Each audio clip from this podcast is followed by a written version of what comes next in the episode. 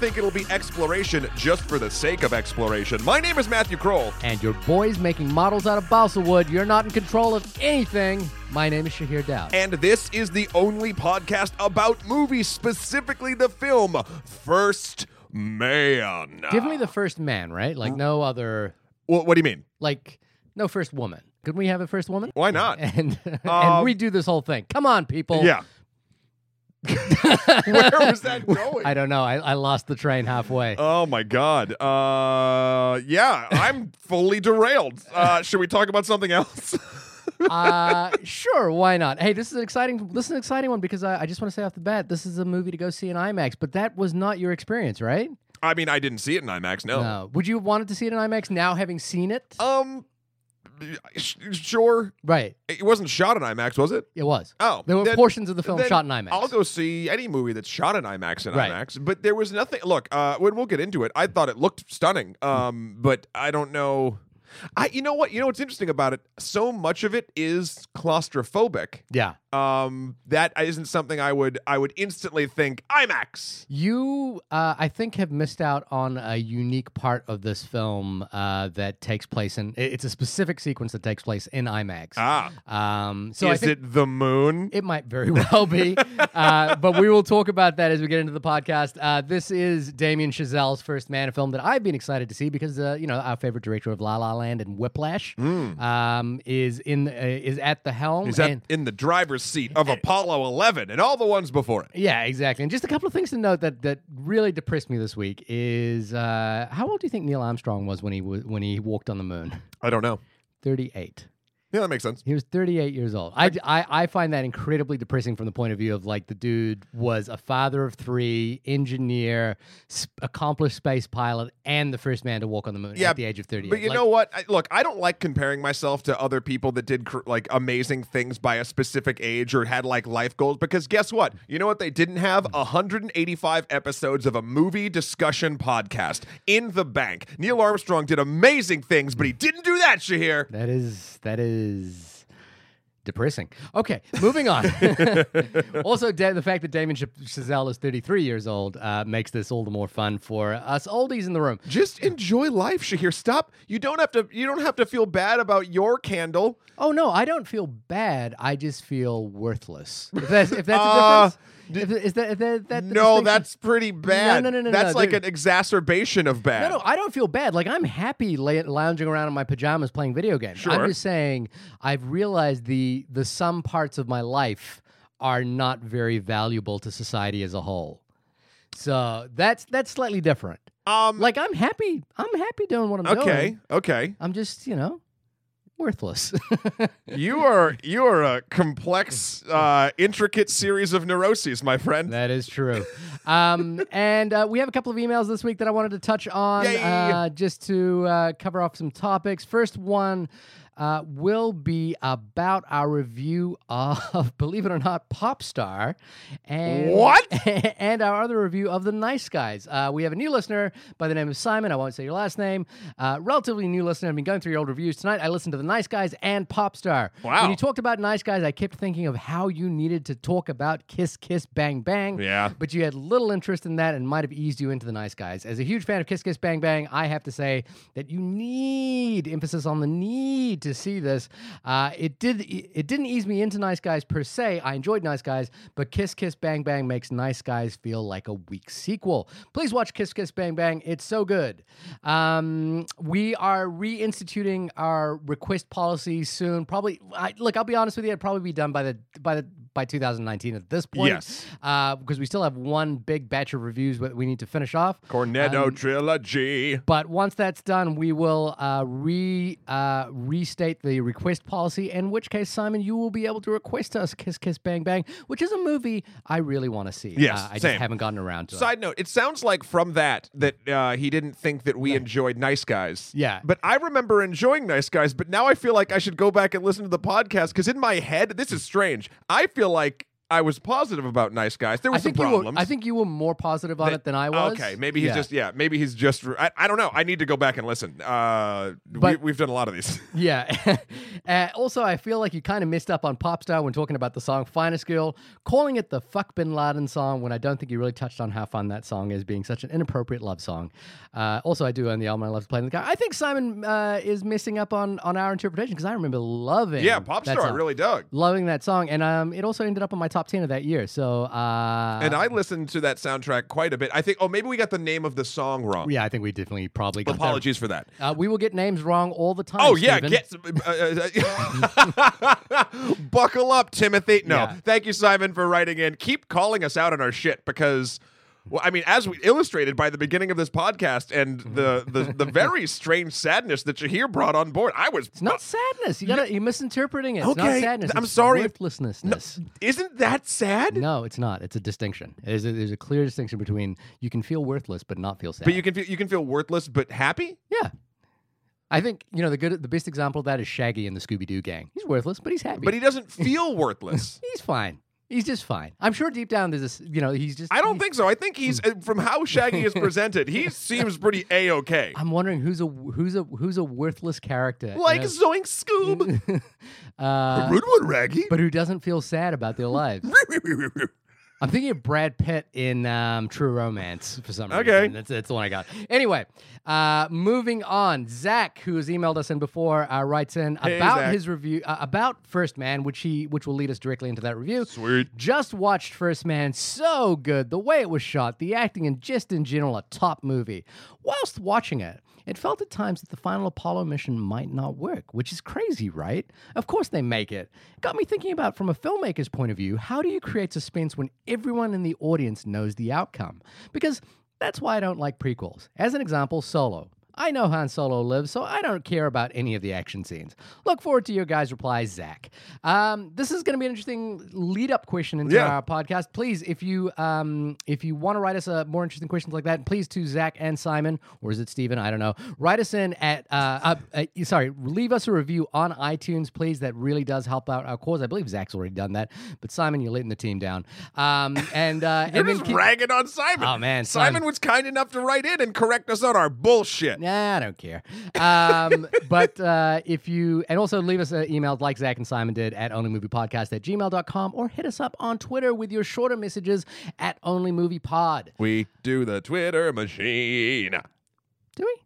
I do. Okay. I rock that thing like a motherfucker. All right, but this is a really good question, actually, uh, which is that we all know how the Apollo missions ended up. We all know that Neil. Do we, Armstrong- Shahir? Like, did we really like actually go to the moon, This is Shahir? not a review of Capricorn 13. because because Capricorn like one, what am I the technology back then okay so like 2001 came out the same year That this that the moon landing happened it actually came out the year before. don't no don't throw me Came your out the year alternative facts here No, so the there- alternative fact is that Stanley Kubrick The was the angles- guy who faked the moon landing. the, first. angles man mm. like the light doesn't reflect or whatever and yeah i said reflect reflect. Have you ever seen the press interviews for Gravity? Alfonso Cuarón's uh, Gravity. i i think back in the day There was there's a, a person who legitimately a journalist, mind you, a person who has received their press credentials and is gainfully employed by a magazine who gets up in front of him and says, "So what was it like filming in space?" Like how did the, how did the crew react to going up to space and filming there? And like Alfonso Cuarón and the rest of the team kind of look around at each other and go, "Wait, I mean, we're flattered, but you know, they should have just been like it was great it was great. It was the best feeling ever. Um, how do you? Let's. I want to rewind a little bit because I was just making fun of uh, moon truthers. Yeah. Um, how do you? How do you feel about that whole conspiracy theory? Uh, I've I got to be honest with you. I've never given it more than half a second's thought. Have So- you ever gotten into a discussion, or I'll call it a, a, a just a, a screaming match in my own mind when talking to someone who doesn't believe we landed on the moon? I've never talked to someone who doesn't believe. Holy shit! Well, first of all, I bet you you have, and they just never brought it up. Probably never come up. Um, but thank God you have it Yeah. because it's one of the most infuriating things. I, I don't get mad about uh, what what would be considered trivial in my own life, Yeah. uh, things like that, very much, unless you start talking about movies. So it's movies and the moon landing, the two things that if you're like, oh, that something's not whatever, um, it's terrifying and weird, and it makes me it, it made me sad for humanity uh, well before the last two years. Uh, it's weird. It's so strange. Uh, there is a there is a great clip on YouTube of a moon truther, as you as you call it, Yep. uh, approaching Buzz Aldrin and uh, asking him about you know why he faked the moon landing, and Buzz Aldrin proceeds to punch him in the face. Yes, I have seen that. And and that's how you do it. and that's how you do it. No, we're not advocating for anyone to punch anyone in the face, but still, um, no, I've never, I've never spoken to a flat earther. I've never spoken to a Never moon, spoken to a flat earther. uh, moon truther. Uh, I've never really given it much thought, but there is, there, there, I think there's a great episode of It's Always Sunny in Philadelphia where they're talking about uh, religion and science and climate change or something like that. oh God. Okay. And and and one of the the true the climate climate science deniers asks the question, "Have you read all the papers denying, you know, like advocating for climate change?" And they're like, "No." And he goes, "So how do you know it's true?" Well, and then you know they answer like, "Well, I'm taking it on good faith." He goes, "You mean like religion?" And it kind of goes into this thing. I thought it was a nice ironic touch, but it is. I, I kind of fall more on the, hey, if 99% of the population believes this to be true, and 99% of scientists uh, believe this to be Yeah. true, uh, I'm gonna go with the scientists Yeah. on this one, especially on a topic that I, I will admit, not knowing a lot about. Mm. I don't know a lot about um, uh, gravitational geography or gravita- interplanetary geography, but I do believe the Earth is round. Sure. You know what I mean? So um, We've been on airplanes. yeah, we've been on airplanes. Uh, I believe that you know I've lived in the southern hemisphere and moved to the northern hemisphere, so I'm kind of on board with that. I've never had to deal with that. It's it's. I thank. I'm glad. The I'm glad. secondary, the the main part of Zach's question actually it, it, uh, reminded me of one particular film, but I don't know if you've got a film in mind that you can think of with this uh, with this question in mind as well, which is. Um, from a filmmaker's point of view, how do you create suspense when everyone in the audience knows the outcome?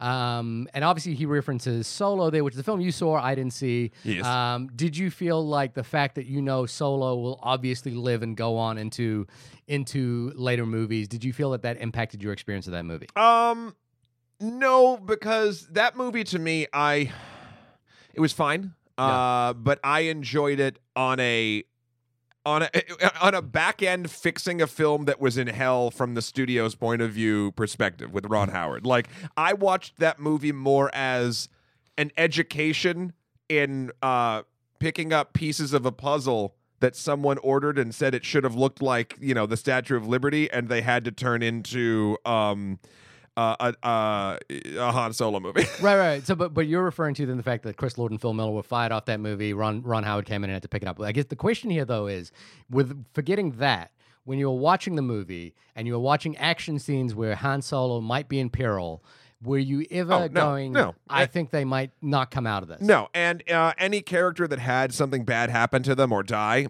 um, they butter up pretty heavily in that film. So it's like you know it's coming. I think this is the the broader implication of this happens in superhero movies for me, where we know that there are sequels coming out, and we know that this is a franchise, and that they're known, and then- and so I find I find for myself in those situations that I'm often derailed by the action sequence because I'm like, well, I know they're going to get out of this. So here's the deal: Infinity War.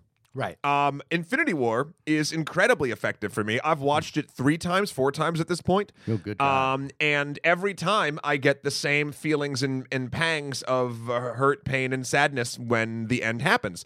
Obviously, A, I now know the ending. yeah, B, but the first time I saw it, when I saw Spider Man, aka I Don't Feel So Good, uh, you know, disappear into dust. You sent me that meme earlier today, by the way. Yeah. um, the I, I know that Spider Man Far From Home is coming out. right. Um, but And it's Black still, Panther but and- it's still it's still effective, and I think it has to do with. I mean, it's filmcraft. You can go into the sort of different things of what will sort of get you to feel a certain way. Yeah. Um, I will say, um, while I did enjoy First Man, I I never um the the the suspense factor for me uh only happened in the missions I wasn't familiar with, all the missions leading up to it. Okay, Um, during the moon one, I never felt scared for them. okay, Uh, I found it very interesting. And the thing that I was sort of in suspense about was the interpersonal stuff that happens a little bit on the moon as well. Now that which is whether or not you uh, I've been watching a lot of interviews with like Buzz uh, with um with Lance uh, with Neil wow I can't even speak. Lance Armstrong. Lance Armstrong's You've been family. thinking about the wrong movie. I'm thinking about three different movies um, with his family, and like we'll get into what happens sort of on the moon, but like that's not an actual fact, at least as far as they know. Some things that happen on there, though there is a period of I believe seven minutes when he was uh, walking towards a crater that is not on camera. uh, and it was it was like uh, and not on comms. So there was a full seven minutes where he was alone, uh, other than other than um, Buzz Aldrin. Okay. Oh, I, I think we're getting into specifics on on First Man. I'm still I still want to address this question that Zach has about how did you how do you think a film like Infinity War creates suspense when you know what the ending is? Now, obviously, the, the Infinity War is slightly different because Sure, because it's not historically. it's not historical. And the first time you Yet. and the first time you watched it, you had no idea what the ending was going to be. Right. So the film that I thought of uh, in relation to this question was Bryan Singer's movie Valkyrie, which is a, a Tom Cruise vehicle from I think it was 2008 or something. Yeah, like something like that. Uh, where um, it was about the mission to assassinate Adolf Hitler by one of his lieutenants, and the film basically shows you the intricate plotting of this plan. And I remember the thing about that movie that was kind of amazing for me, which I think is similar to what Zach is talking about here, is though I know Hitler didn't die during World War II, but I still watched that going, this is almost going to happen. Sure. And and I think the reason is is what what a filmmaker is the the best thing I can think of in terms from a filmmaker's perspective is that you need to be a bit of a magician. And what I mean by being a magician is magi- magic craft requires you requires the actor the art of distraction. And that is basically focusing your attention on one thing while doing something on the back end. You know, that's generally what magicians do in order to like execute a magic trick. Sure. And so I think in the case of you know Valkyrie, for example, and in the case of Apollo, um, uh, First Man, is there is a sense of making sure we're not thinking too much about the eventual outcome, unless that's the purpose of the movie, and thinking about the actual immediacy of the details that need to go into executing the plan. And I think there's a sort of a process of. Um, I guess magical hypnosis that happens to any audience member. There is a technical psychological term for it. I think I think it's this is probably wrong, but the su- the term suture in terms of psychology and psychoanalysis comes into play. Um, but there's a process where you believe yourself to be part of the narrative and you transfer your Emotional eh, state. your emotional state to that of the characters and you kind of psychologically transfer. And i think once you if a movie is effective in doing that then you will become engrossed in the immediacy of the problem in front of you and not the long term you know like how did this actually end up? Like i know hitler didn't die but i'm still like in the movie i'm thinking about what it is for this character to have to like lay this explosive. Is there with this sort of uh, psychological uh, phenomena i'll call it um, is there specific triggers or things that that cause that to happen uh, in in a large you know uh, group of the population? Or is it different different folks different strokes like it like I, i'm curious about that because for instance i did not have and i guess i kind of just answering my question now i did not have the feeling that i didn't know what was going to happen in the last mission i was never in suspense in the last mission at least for that Right. i was in suspense about some character moments um, but never the mission itself. So I can't relate to this in particular. I have had that feeling before, and I know Infinity War is not a good. Uh, now that we're sort of getting deeper into it, it's not a good analogy for this. I'm trying to think of where I was actually scrolling through our old episodes because I feel like we've talked about this before, Yeah. and I just can't remember where. Okay. Um, the. Uh, Darkest Hour, I'm looking at that for instance. That was something that while I know the outcome of, but I feel like again, no, No, that's more see, of a that- character's emotional journey. I think to get to a place I know that it's going. So I don't think the it's that. post is another example where we know the where we know the story, but it depends about how well you actually know the story. Yeah. there in in film theory, there's a couple of different ways to tackle this question. There's, um, I think, the most predominant way is how well the film crafts the experience of psychological transference, and a lot of that has to do uh, in early studies is on the point of view shot. So the famous one is the um, the Kuleshov effect. You know, like basically where you show a image of something and then cut to a reaction shot of a face, which is just blank. Then show another image and then cut to the reaction shot, and the image changes. We we then psychologically transfer Right. our opinion. So uh, if the f- if the the face is just looking blank and he's looking at a baby, then we uh, immediately the reaction from most audience members is empathy. If the face turns into, if the object turns into a train coming at you, the we infer that the face now has fear on it, and I think that's the sort of psychological. But then there are all sorts of different studies that are much further than this. That go into, like, for example, the reason why. Um, uh, certain races of cultures, you know, respond to certain movies in different ways than other races, um, because there's a certain That's probably a cultural and a historical. yeah, yeah. There's Yeah. a way to kind of read film that is significant to your cultural historical perspective. So there's lots of ways to look at that. To me, I think it comes. You know, the broader answer to Zach's question, for me, and this is you know not a not a definitive answer, but I think it has to do with creating enough of an atmosphere where we transfer our experience to that of the characters and are then dealing through the problems that they're dealing with and we're not thinking about the end which is what a magician does as well you know like not not knowing that they're reaching behind their pocket to pull out the ending and just focusing on the thing that they're showing us in front of us And you know what's interesting about First Man is the sequence that we're talking about, going to the moon. Uh, I was so engrossed in the science of it and the and honestly the look of it and how how real that moment felt Mhm. that I wasn't ever.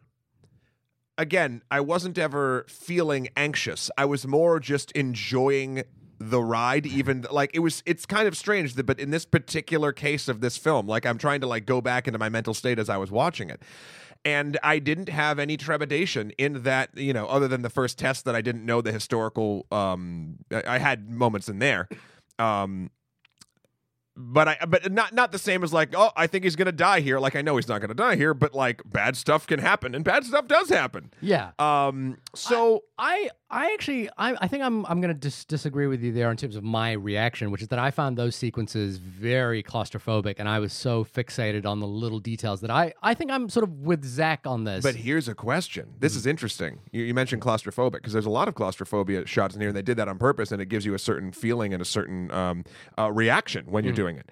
Is that reaction though worry for the characters or your reaction to feeling like you're in a claustrophobic space?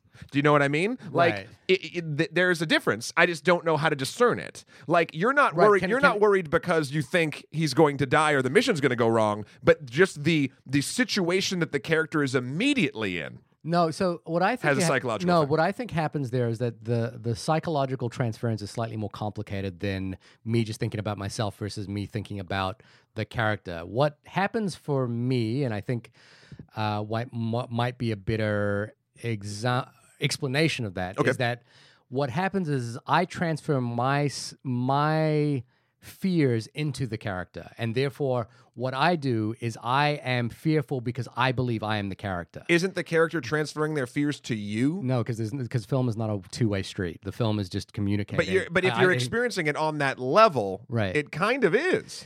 no, so what what I think what we're saying here is that the you- you're wondering the question is whether you are fearful for the character or you are fearful for yourself in that situation.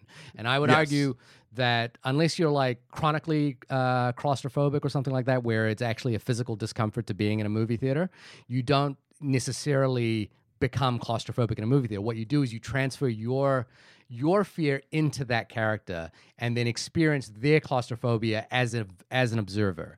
So But one could argue, and I'm, I'm not trying to be a contrarian. I'm Yeah. trying to uh, just sort of see it from a different angle. yeah. Uh, you're And saying this is, and, and I believe uh, the technical term for this is the suture effect, and that's Okay. when you transfer your psycho- psychology. It has a lot to do with point of view shots. Uh, into a character on screen. yeah.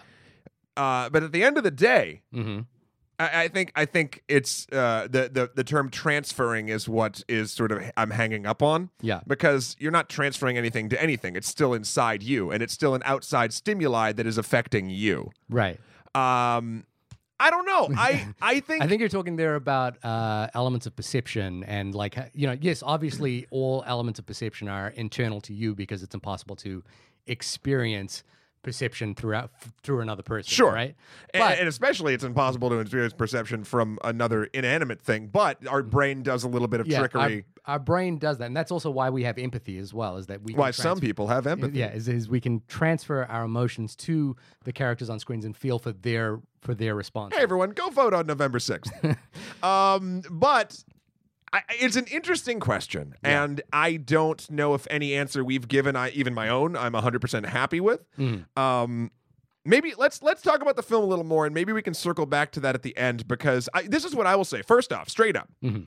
um, is this movie? While I enjoyed my time in the theater, and while looking at it was a technical marvel and i think everyone sort of involved really like sold it for me. I loved even the the film type grain it was shot on. I loved the shaky camness of a lot of it. I loved the science behind it. I loved the supporting cast. Um it in in my preparation for this podcast i was trying to be like what's my big takeaway? Like what what is what was my feeling of this? And i was like i enjoyed my time Like it doesn't have a lasting psychological effect on me other than getting me more interested in the actual story. Okay. Uh, which is great for a film to do, and I think it's it's important. I mean, for me and everyone. I mean, hell, people that weren't. Uh, I mean, obviously, we weren't born then, but the the And if we were, we would have done even less. but like now. think about it like people who learn this stuff is like oh yeah you know uh, he landed on the moon uh, and or we moon, moon landing or whatever and you're like yeah of course we did because we have computers the size of our pocket now like it just makes sense now and i think it's taken uh, not knowing the full story or not having it presented to you in an engaging way could kind of like in school or in if you're learning about this for the first time as a young person it's like yeah no shit but it's like the the actual the actual visceral feeling of it was really great to get me energized about the story again. But the film itself w- isn't something that I'm going to, I think, come back to. right. Um, and that's not, I, I don't want that to come off as a slight. Um, it's just, it was sort of my reaction to it. Like, I don't, I, I enjoyed my time, but I don't think I'd watch it again. Okay. Um, maybe it, maybe certain sequences in IMAX I would love to if that was an opportunity, but um, yeah, I don't know. We should we should talk about in detail why why you think that is. Um, but I'll, I'll just kind of you know uh, uh, give you my quick impression, Yes. is that it is a movie that I greatly admired but didn't enjoy.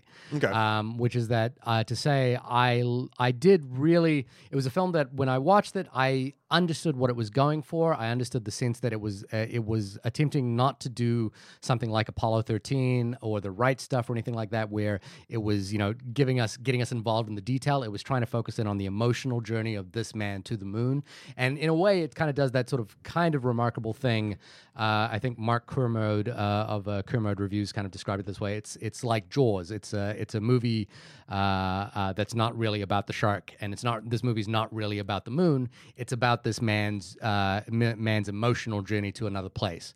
Um, and I, I kind of agree with that, and I, I, I see that that is what this film is trying to do. I really admire uh, Chazelle at this point, uh, branching away from being the music guy. You know, he's written uh, Grand Piano. He he wrote and directed Whiplash. He wrote and directed uh, uh, uh, La La Land. La La Land. Uh, and so he could arguably be pigeonholed into being the music guy. And this is a kind of a step away from being the music guy. It is a movie uh, ostensibly about Is it science. one small step away? Uh, is it? Uh, but oh, the question here is: Is it a step for small step for a man or small step for man? That was the that was the big controversy around Neil Armstrong's Ah. phrase. Um, I will say this: and though I deeply admired it, it is kind of my least uh, engaging of his films. Though I kind of think it is the broadest stroke of filmmaking that he has done to this point. Uh, and for that, I am, yeah, in deep admiration of what it is, what it stands for, what it is trying to do. Uh, but I found it, on the whole, a little bit unresonant for me. Like, as in, a couple of things. There is a. Uh, there's a couple of issues at play here that make it unresonant for me, uh, uh, which is one that uh, I enjoy the idea of the exceptional man. Uh, I enjoy the idea of uh, the you know no, thinking of, of people like Neil Armstrong and Buzz Aldrin as people who are exceptional, who who have the ability to kind of problem solve in extraordinary ways, and who demonstrate time and time again that they are you know specifically selected because of their extraordinary ability, their tenacity, their intelligence, uh, and their ability to problem solve. And I think this film kind of shies away from that on purpose um, to say that this is also a film about a deeply introverted man who uh, is an emotionally uh, not stunted but emotionally hindered man who need, who finds an outlet in his work. Now, I I really admire that. I, I really admire that this is trying to do something different uh, to everything else we've seen about you know space exploration, or even how we would think of someone like Neil Armstrong. But I found that the emotional story that this film is trying to tell a little bit unresonant. Uh, I don't know if unresonant is the is the correct uh, usage of that phrase, but but I didn't. The, the sort of final reveal of what he does in that sort of isolated moment on the moon uh, is a moment I kind of saw coming Oh, yeah. from a long time away. And I also I also didn't find it particularly emotionally compelling though it might have been true. Um, the there's a couple of reasons I want to sort of point out about why I found that moment not emotionally compelling. Um, and it felt a little bit like the filmmakers reaching for a meaning for this moment and and one that I think they had to reach very far from I think they did a good job with it and it does work for a lot of people but it didn't work for me I'm gonna have a hot take. Hot take. You ready for this? this movie suffers the same problem, just in a much different way, as Bad Times at the El Royale. And that problem is a connectivity issue No, I don't think that's a, I don't think that's the case. uh, between uh, basically Mhm. it's what what it's what the movie itself is telling you is important Yeah. and what uh, the movie actually shows us as important. No, I, I, I, and I think I know what you're saying. There is the Bad Times in El Royale has an ending which sort of points to something entirely different to what the film has been about the entire time. I think First Man is very clear about what it's ab- what it's about the entire time. This movie is about an emotionally introverted man who finds a way to release himself through work, and that's where the end of the movie is. I just don't think that that story for me was particularly emotionally resonant. I think what I mean is this movie is telling you. Well, you know let, let me. I'll, I'll back up slightly. That's what it felt like for me because this movie is 100% telling you what it thinks is important, and that is the interpersonal life of how this man dealt with his family to get his work done to go to the moon. Mm-hmm. That's not why I went to it, and it didn't convince me that that was the important thing when I was there. Uh, I went into it because I was curious about the you know some some history, seeing sort of the the pieces of this story that I'd never seen it, you know in detail as close as as close as this movie gets, Yeah. and w- and witnessing to the best of my visual acumen and what is available currently, having the closest experience to experience what that man must have felt when he went to the moon. Um, I think, but isn't that a case of your expectation versus what's the? Because I don't think the film ever. oh, sure, hundred percent. Again, that's ever why I backed up. Yeah. That's why I backed up and said this is why I'm feeling this way. Yeah. Um, but I but I think what the other sort of side of my point is the the two stories, the interpersonal story and the story of him going to the moon, don't really connect. It could have been anything. It could have been two different things and two different whatevers, and you'd have the exact same effect. That's the the Jaws analogy, which is that it's a movie about you know it's not really about the shark. Right. You know what I but mean? But it's not really about either of well, it's about one thing, I guess. It's just that I may, and you know what? Maybe Hmm. this is why everything no, because it's also historical. I was gonna say maybe this is why things didn't resonate like, you know, you ever felt danger or things like that. But um I so so let's let's talk about Ryan Gosling real Okay. quick. Um, this is by far my favorite of his uh, stoic, not speaking, staring off to the side of camera performances. I, and I'm I'm saying that like as a joke, but it's also kind of true. Like I think he's very effective. I think he's doing what he's supposed to be doing with this character. Yeah. But I think that that character in particular that he's been tasked to play and do very well Yeah. is not something that is easy to engage with in that in the st- s- suture Suture. The, the in suture su- effect. The suture effect. It's not the easiest character to suture your your uh, your empathy or your emotional state onto. Now, it's probably incredibly sort of accurate as to who uh, Lance Armstrong was as a Neil person. Armstrong. Wow, I can't get names right today. Neil Armstrong, Lance. Jesus Yeah. Christ. One took steroids. One went to the moon. Uh, which one? Which one? uh, Neil Armstrong. It's probably exactly how he was and how people saw him and experienced him. But as a viewer, I'm more like a not connected because I'm kind of frustrated with with how that is. And again, that's me trying to get into someone else's shoes, and I understand that's impossible. But um, it's it's strange that like I was so I was so on like if I had to pick like emotional sides, I was on his wife's emotional side the entire time. Yeah. Um, but It's a the the reason I had a giant grin as you said this is my favorite Ryan Gosling performance is that because I know you and I have well, his staring, per- his, Yeah, his his- silent staring his, performance. his silent staring performance is that you and I have clashed before on on whether we think Gosling is an effective actor. I think particularly if we look at the movie, film Drive. But in my notes I have here, this is my least favorite of Gosling's silent uh, silent stoic performances, which Yes! is uh, uh, this to me. I- think he is the right choice. Oh, 100%. He's the exact right choice to do this, to do what what this- they asked for. what they asked for in this particular film but it's like but it's but it's one where i uh, i think to me the problem here comes down to uh, for example, in a film like Drive, I really like Drive because I'm not sure about that guy, and I'm I'm constantly looking into the the piercing blue eyes of Ryan Gosling and trying to figure it out.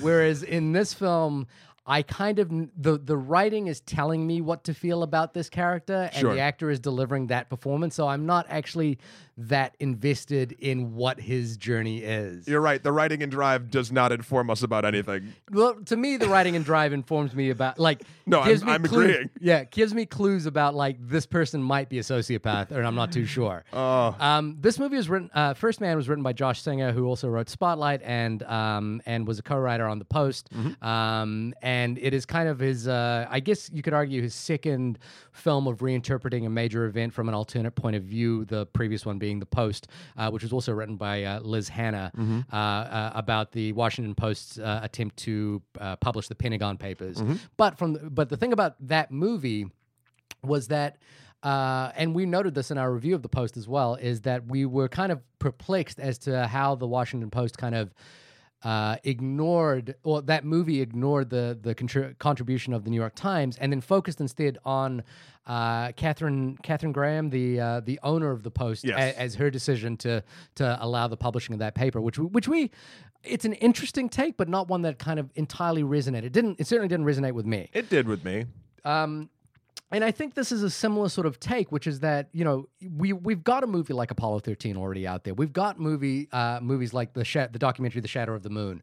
Um, these movies do go into detail about these people. And so what the what both Singer and Chazelle want to do here is focus on in focus us in on the emotional state of this of this character. The thing that uh, I found difficult about this, uh, from just from a storytelling point of view, it was one like you. I was on Claire Foy's side, Karen. Uh, Yeah. his no, Janet, his wife. Janet. Um, I was entirely kind of with her, but it's a it's a really it's a thankless role. You know that that film role that we've seen in, in movies Yeah. a dozen times before. It's the it's the wife at home, kind of keeping it together while the husband is off. You know, basically trying to explore the explore the planet or explore the outer the outer rims of the Go to the moon. Exactly. So uh, it's a thankless role, and I think she does a terrific job, and I think she does an amazing job um, to like give that character some life, to not be kind of uh, to be supportive, but not to be pulling him back from going to the moon. I think it's. I think Well, it's- not being a pushover too. yeah, and, and I think it's a really delicate thing that she does there um, to make sure that that role isn't just a thankless role. Unfortunately, the thing that I, I sort of come that that makes the film feel difficult to me is that you know the thing we've been tiptoeing around this entire thing and uh, you know this this, this discussion so far and it's a spoiler at this point now we're into spoilers is that uh, we realize that the the entire the film suggestion is that the entire impetus for him going to the moon and the and his sorrow and his introvertedness is the death of his daughter Karen at the age of two, um, whom he you know takes to the moon and, and throws uh, you know her bangle into the moon. I was kind of watching it going, this suffers from that Christopher Nolan problem. And Christopher Nolan might have had a hand in this film. I know him and, and Damien Chazelle have been hanging out. Um, in that, I was like, you got two other kids sitting around here, and you seem to be like ignoring them as well. Well, hold on, hold on, hold on. Okay, let's let's stop for a second. One, uh, the loss of a uh, of a child would, would affect you people and I mean you I mean everyone like of course that's something course, that of is psychologically something that I cannot personally imagine and I'm sure would have problems with stunting uh, uh, your emotional state towards other children towards your family towards other people in general. So that's not something that I don't believe. But the main thing uh, is when I was watching this, and this is why I feel like it's disconnected. I never felt like the death of his daughter was any sort of driving force for him to go to the moon. He was just an engineer who was obsessed with work. Right. And was, yeah, you know what? Probably was using work as a crutch to not think about things. And, He, and he says that at the beginning. Exactly. Of the movie, yeah. um, but it never felt to me that he was doing it for some uh higher emotional reason tethered to his daughter it was work as a distraction i have an amazing job that takes a lot of my time and that was all i had so now listen then when i got to when in the beginning when we see the the bracelet the bangle bracelet that um you said when he puts it in the drawer i'm like well he's bringing that to the moon Yeah, of course is. uh, and then he brings it to the moon and he does the thing and like whatever and that's supposed to be a moment of catharsis or or or something or closure or i don't Emotional release. but Yeah. but it but it it wasn't it, it like the movie never showed me enough of the connective tissue and again this is why i go back to a little bit of the el royale problem. I know it's different but this is it, it invoked the same feelings of like i see your two narratives I don't see them connecting well. I see. I, I I think the film actually does a really good job in that. Like, for, and there's a scene where um where Gosling is walking along with uh Ed White, who's the other pilot who died in the Apollo One mission. Yes. and Ed has kind of um. Uh, has been talking to Janet, his wife, and says, you know, like, and Janet asks him, does he ever talk to you about Karen? Uh, does he ever mention it? And he says, no, he never does. And there's a scene later on in the movie where they're walking down a street, uh, down, you know, one one of their streets, and he and and Gosling, uh, Neil Armstrong kind of remarks that the, a neighbor has installed a um, a swing set. Yes. That that the kind that Karen has, and Jason kind of, you know, and Ed White kind of looks at him and says, and realizes this is the closest he's ever opened up about Karen to him, and he's kind of like he wants to probe him, wants to push him a little bit on this, but he doesn't want to like gently nudge, and he realizes also this is the probably the the one of the few times that he's seen Neil Armstrong kind of As a human being. yeah, also concerned about something other than just problem solving. You know, like he, he seems to have something else on his mind. Um, and, I, and and and so that coupled with the scenes of um, Buzz Aldrin, Neil Armstrong giving a press conference, giving a press conference and being asked, "What are you going to take to the moon?" And you know, and Buzz Aldrin says, "I'm going to take some jewelry." You know, who wants, to, who doesn't want to do this? And Neil Armstrong completely dismisses the question and says, "I would rather take more fuel." And but we realize that the thing he he has an answer to this question. He just doesn't want anyone to know about it. And I I knew that's what he was thinking. I I saw like four or five instances of that bracelet coming back. We see flashes of the daughter the entire time. Right. And then All of and, that, and then and then we get to the end. I think that's a complete straight line of what this film is but, trying to do. But there's something, and again, all of those scenes are there. Yeah. There's no question. But it never linked to me. It, that moment when he's talking in the to his friend to uh, Ed White, White, in, yeah. in the uh, on, on the street is a, is an emotionally powerful movie that. To me, the movie never connected in a way that made it have anything to do with the moon. It's still about or going to the moon. Mm-hmm. It's mm-hmm. still about a man healing. That moment is about a man healing from the death of his daughter, or trying, or or going down the path of whatever, and go, and almost taking a turning point to doing so. And the end of the movie is the same thing. It's about a man healing from the loss of his daughter. But that's what I'm not really about it- the moon. But thematically, they're not ti- like the movie doesn't tie them together. It has these two things going on that it mm-hmm. does Yeah. well. It doesn't tie them. And if you're and if you're going to take that road and you're going to sort of like it, it, here's what it does. It infers it. It does not confirm it for me. Right. And and and so like I'm watching the movie do it and I'm seeing what like the the the the the pins it's setting up to knock down. But I don't see the method of which it's going to be all connected. And because I don't think it's ever there. Again, I'm sorry. I don't want to crap on this movie. right. I think it's good. I would love to see it or pieces of it in IMAX. Hmm. Um, while I was in the theater, I was engaged. Right. But I also remember not feeling particularly emotionally resonant, other than a human being witnessing one of the most ama- an amalgamation of one of the most amazing things that mankind has ever accomplished. I, I I agree with that point. Was that I didn't find the film particularly resonant. Yeah. I, I I but I admired that it was trying to do something different from what we would expect of this story, and I admired that it was trying to do an emotional. You know, like it wasn't getting too much into the weeds about how the you know how do you actually get a man to the moon. I feel like though, and maybe it's just the movies I've been watching lately. It kind of did exactly what I expected it to do in a way. Like it's it's Compared it's to Apollo 13, say. sure, but that's years ago, and I'm talking about in the cultural Compared to zeitgeist. Interstellar, for example. well, Interstellar's kind of similar. Interstellar does a similar thing, but it also has a lot of science and technology behind it. Whereas I didn't But Interstellar also has an ending that punches itself in the throat. uh, the the my point is, I like the the direction this movie went with these two stories, even though I don't think they came together entirely well uh, throughout. yeah, Um, I didn't not see it coming. yeah. Uh, it, it makes total sense, especially in the climate of filmmaking today. It just it like it's 100% different than Apollo 13. Yeah, but Apollo 13 was what? To, to 1996, 97? I, I think the reason why I say it's different is that, you know, the thing I said before is I like the exceptional man story. Yeah. And I think what this is trying to do is say, no, this is an exceptional, this is a human being first before he's an exceptional man.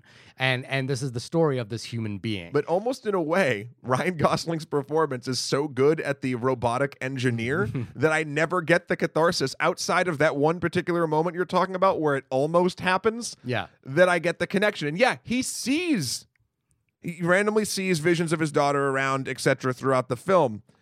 But his face doesn't or his emotional state doesn't really change a lot or if it is it's so minute and again skill to, to Ryan Gosling because Yeah. maybe he played it real small Yeah. and maybe people that Playing are more real close to the chest. maybe yeah. people that are more um, uh, visually empathetic than I maybe picked up on some of that stuff um, and, I- and I- again playing true to the character Yeah, but I think uh, yeah, that's the other thing that's tricky about this is that, and you know, you you watch some interviews with uh, with Neil Armstrong as well. Is I think you know, like by all accounts, he was a fairly introverted, Yeah. quiet.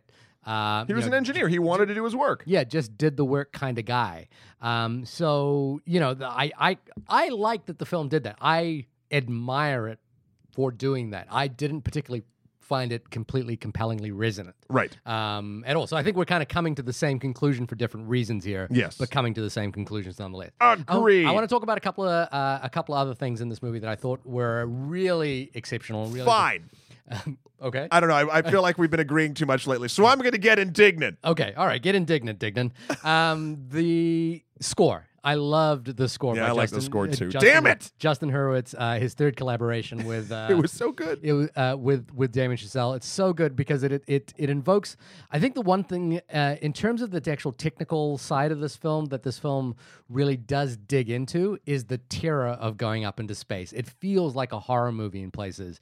I like you know the film. The camera focuses in on the rivets, shaking a around. lot of rivet Yeah, shots Yeah, shaking around, and like all I can think of is like the the thing that is like basically protecting you from open space is this like two cent piece of metal. There's a there's a line from the trailer which you wouldn't know because you don't watch the trailers, but it's the Swiss Army knife Right. uh, line. Where he's like, "Anyone got a Swiss Army knife?" As they're bolting him into the thing, and they're like, "Are you kidding me?"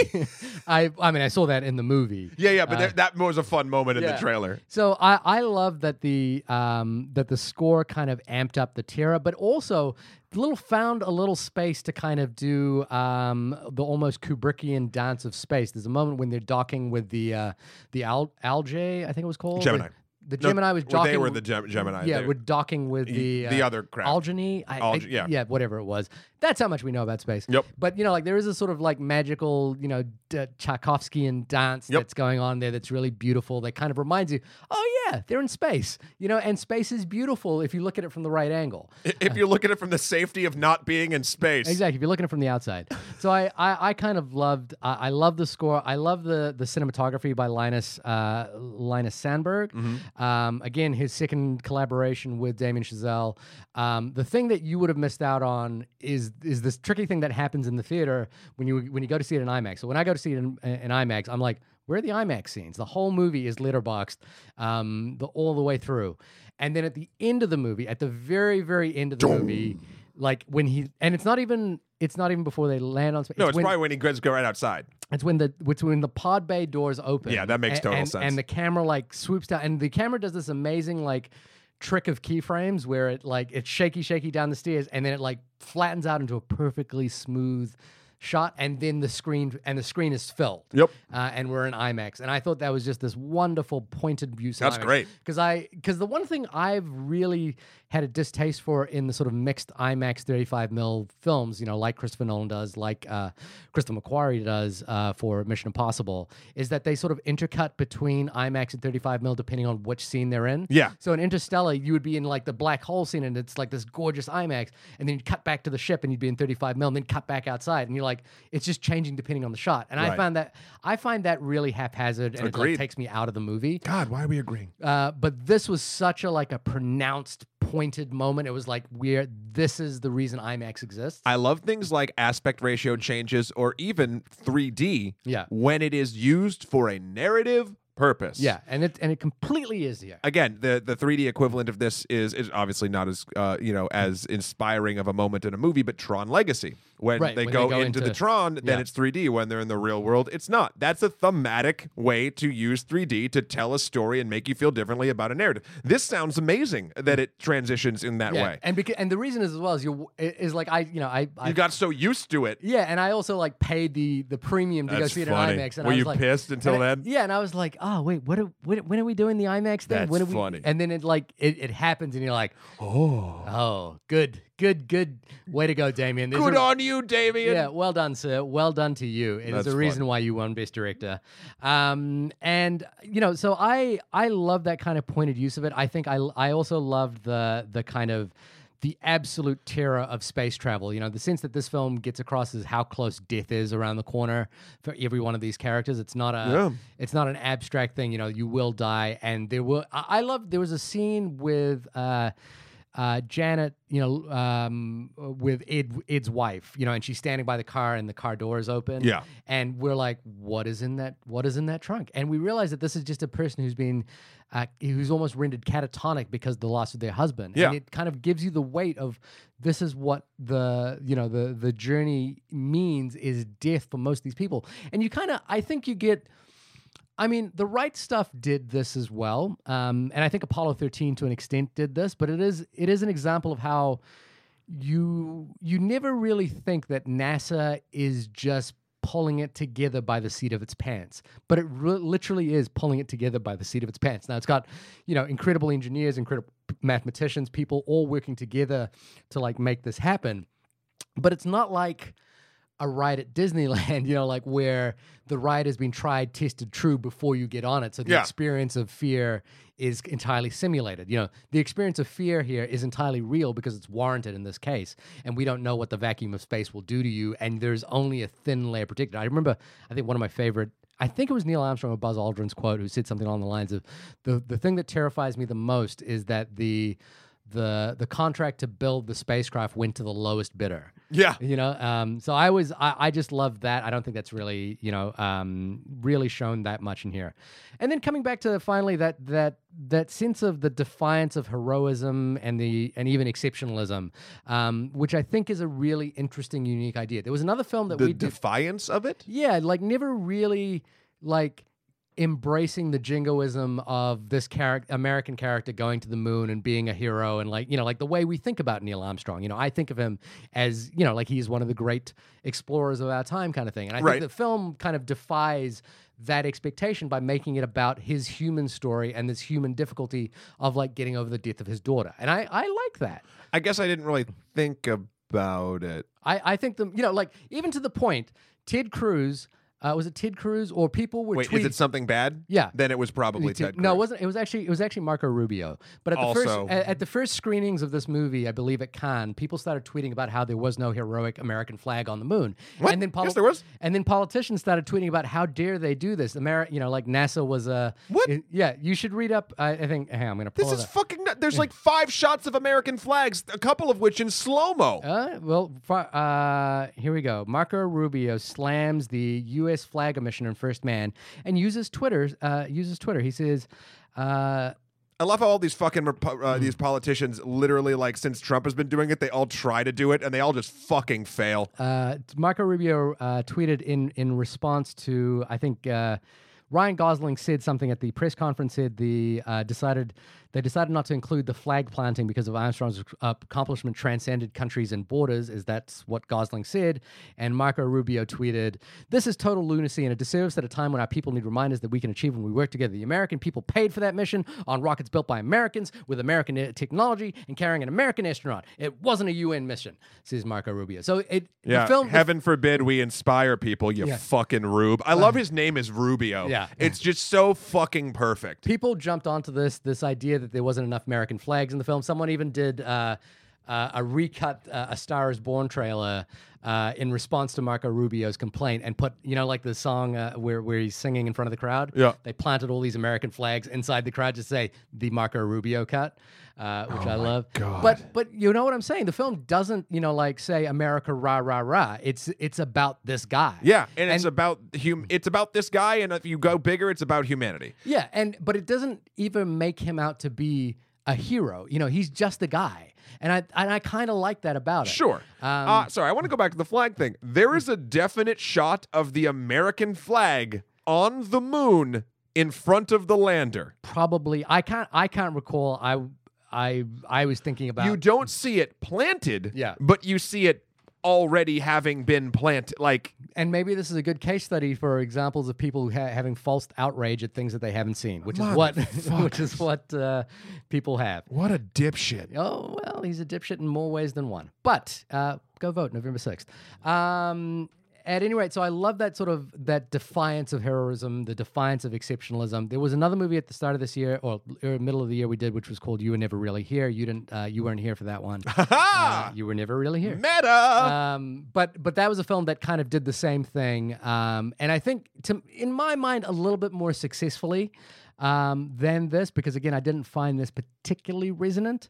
Um, but again I I like that this is a sort of a you know like we're going hey we're doing this big story. You know the thing that amazed me was the idea like they were like oh we're doing the film about Neil Armstrong uh, going on the moon. I was like haven't we done that movie before? Isn't that isn't there a bunch of movies about Neil Armstrong going to the moon? I realized there wasn't, and then I real and then I also realized it was like oh we're not going to do Apollo 13 again. We're not going to do um, Shadow of the Moon. We're going to do something different with this. I like that. I kind of I kind of I kind of dug that, and I I appreciated and admired that. That's it. Still didn't resonate for me. Look, I think uh, it's a film that I liked watching. And I know I'm reiterating this, but like I feel like I've been overly negative.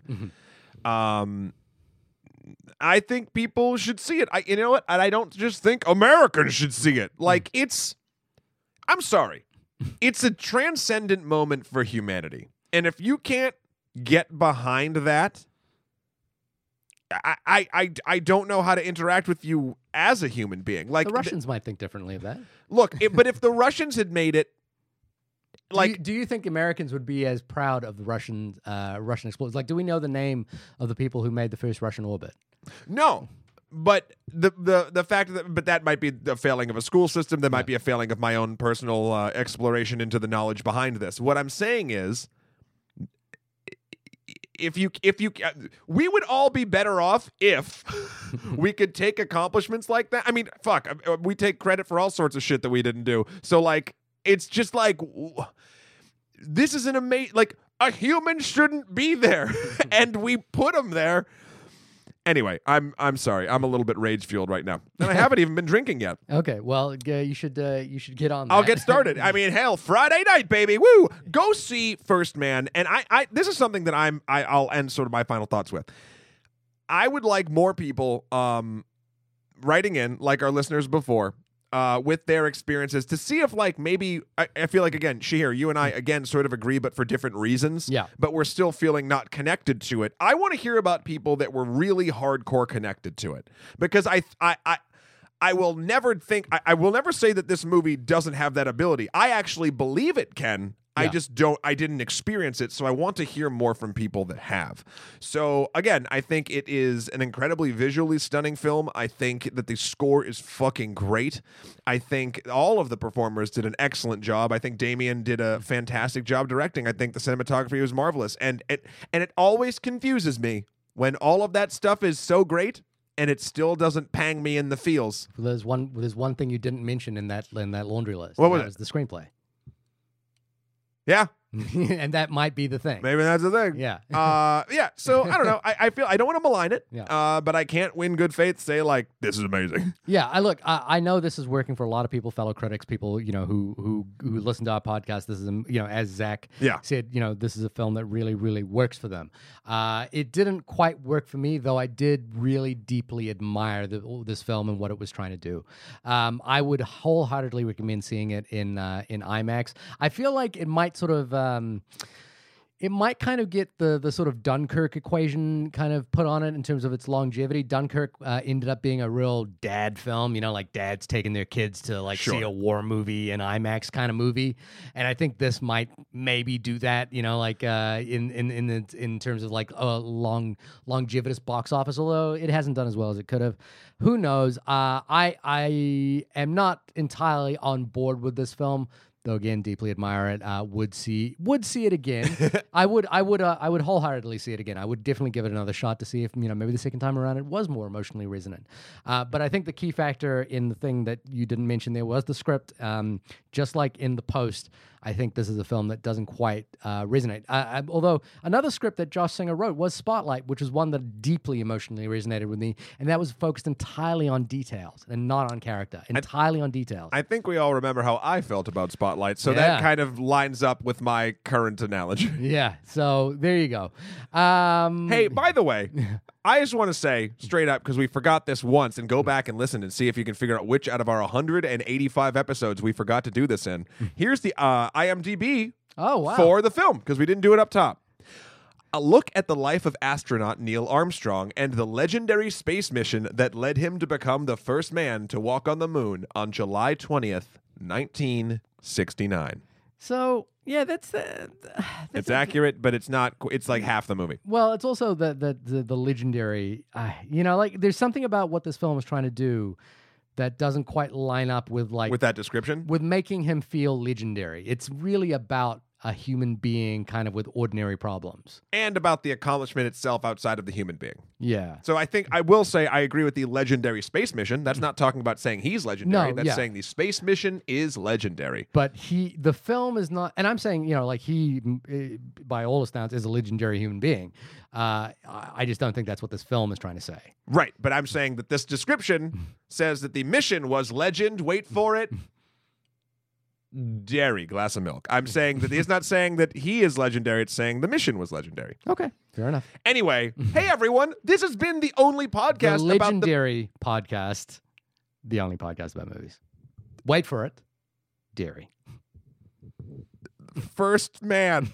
did we did did that work for everybody? Did that cacophony of errors do it for you, listeners? Jesus Christ.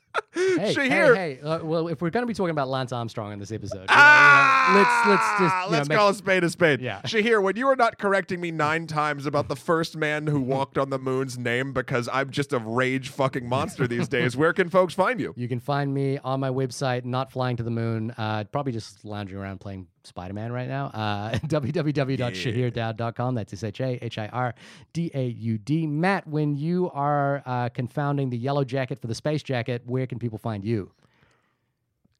I, wow. Uh, I was trying to deconstruct that in my brain. I still don't quite know what you mean. But if you want to look at me in any type of suits, you can find me at M-A-T-T-H-E-W-K-R-O.com for my life and works. Also, Skeletor, there before P-R-E-Z on Instagram, or Emperor MSK on Twitter. Also, you can find me uh, working with the Extra Credits crew doing cool stuff. And this week, I would like to also plug our sister podcast. Oh, yeah? Speaking of Carrie, because we had a lovely uh, episode we recorded yesterday. Uh, I believe it dropped by the time this is on Monday. It will be the one that they released Friday. Uh, check it out. It's uh, uh, listen. I am. Uh, I have become a Sex in the City sort of convert. I feel like I unjustly uh, judged that show throughout my youth, and I am now watching it. And despite it having many uh, timely problems, it is still one of the greatest. Um, I think, narratives about friendship that we actually have.